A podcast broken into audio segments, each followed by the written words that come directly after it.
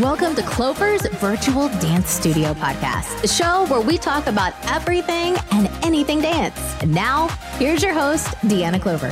Hello, hello. Welcome to the show. So, I've been doing some research and was looking for some new ideas for my PE dance class since a lot of my kids have to take dance and don't really want to take dance. I mean, I do have some that love dance, but there's a lot that don't. so I'm doing some units using props, which I think are absolutely so much fun. I wish I could have been taking my classes when I was their age. Anyway, I think they're pretty lucky. but my brain has been nonstop with ideas and now I can't turn off those thoughts and can't sleep. But I, as long as I write them down, that definitely helps. I'm really enjoying teaching dance at the elementary school because I can not only teach dance, but I can use other disciplines as well with dance, which makes it so much more fun, I think. And it's hands on. So I feel like they're going to retain all this information a little bit better. The past two weeks, we've been doing a flashlight unit. We start off using flashlights during our warm up and stretch time. Of course, with the lights off. We have a quick water break and then I do have some videos prepared on the smart board, which is so cool. I've never used one before, but I'm getting the hang of it. And with the smart board, each video does have a different element that it brings. So one video I used was from a movie where they dance with flashlights. Uh, it, it's a very popular movie, so the kids loved it. Another video incorporated shadow dancing, which was really fun. It incorporates dance and our lights shadow dancing. It was so cool. Another LED dance routine. So their costumes light up. Uh, and so the stage is dark, everyone's dark, and you see the outlines of their outfits. Google LED dance routine, and, and there should be some videos that pop up, but it's so cool. And then we did a Morse code video.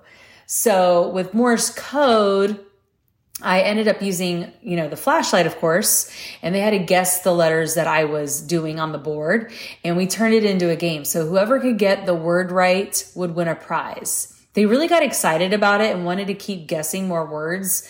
And, uh, yeah, so I ended up telling about there's some books in the library that they could do more research. And I, so I think I, I kind of started them on something, right? On something about the Morse code and I feel like some kids walked away really excited about learning Morse code. And, and for those that maybe don't excel in dance, could at least excel in Morse code and felt really smart. So, um, anyway, it was definitely a lot of fun. We ended the class with freeze dance, but instead of pausing the music, I used my flashlight. So when the flashlight is on a student, they have to freeze. And once the light is not on the student anymore, they can move they had a blast. And I played this with all the grades and they all equally enjoyed it. So even the ones that normally look at me with a look like they don't want to do this, but they did. And so anyway, that was a win for me. Another activity we did was make our own shadow hand puppets. Um, or maybe with the younger ones, we made like the letters of the alphabet or shapes with our flashlights. So that was also fun. Even again, kindergarten through fifth grade, they all did these activities. So uh, they really enjoyed it. I also have a special book that I used. Um, when you flash the light behind the page, images appear. And then when there is no light, it disappears. I only did this with my kindergarten and first graders, but um, they really thought that was a cool book. So if I can incorporate books with dance, why not? You know? And we also did a story time where we made up our own story. So we still had the lights off and we sat in a circle or I did this activity like while the kids were lining up waiting for their teacher. But I started the story off and then when I flashed the light on a student, they had to add to the story. So it was a really big hit with all the ages. It, it was kind of like a, like if you're camping, you know, a camp feel because the lights are off, you got your flashlights. So it just made the whole class a lot of fun. Now this week I'm starting a Lummi or fitness stick unit I've been putting the warm ups together and man, it's a great workout. Like I am really feeling it. And it's fun, of course. So I know I will have some students that will not want to do it, but hey, I mean, I wish I got to do these dance classes when I grew up. they're they're just I think they're so much fun. Anyway, uh, I do have some games I want to play using the sticks, and I do have some different videos, of course, that I'll be using that incorporate dance and the sticks. And they're all different shy, size sticks. That's like a tongue twister. Some videos will use sticks, whether it's like a majorette using like a stick with the flag on it, or a baton twirler, a drumline performance tinkling. I, am not sure how you say it. Tinkle, tin, tin, tinkling. Anyway, it's a dance of the Philippines where they have the sticks on the ground. And I have other videos as well. Um, so again, it just ties the whole unit all together. And then I'll be moving on to a hula hoop unit. And then it's almost time for the summer break. And then I can start thinking of some fun ideas again.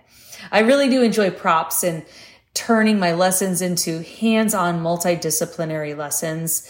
And I just think that again, like I said, it retains more if there's something specific in the choreography or terms you're using or when their parents say, "What did you do today?" Hopefully it will have, you know, left an impression and they'll remember what they did. Uh, we don't always get to do that in a regular dance studio class. So I am really enjoying this, this format working at the, the school. I hope I got some of your creative juices flowing out there or motivated you to get creative with your lessons. Thanks for listening, everyone, and I hope you have an awesome week.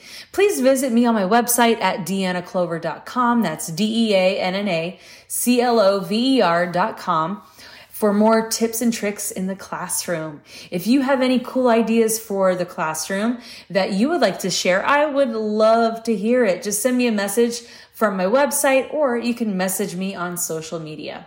All right, everyone. Bye for now. Thanks for listening to Clover's virtual dance studio podcast. Please don't forget to like and subscribe, and be sure to join us on social media, including YouTube, TikTok, and more. Thanks again, and keep on dancing.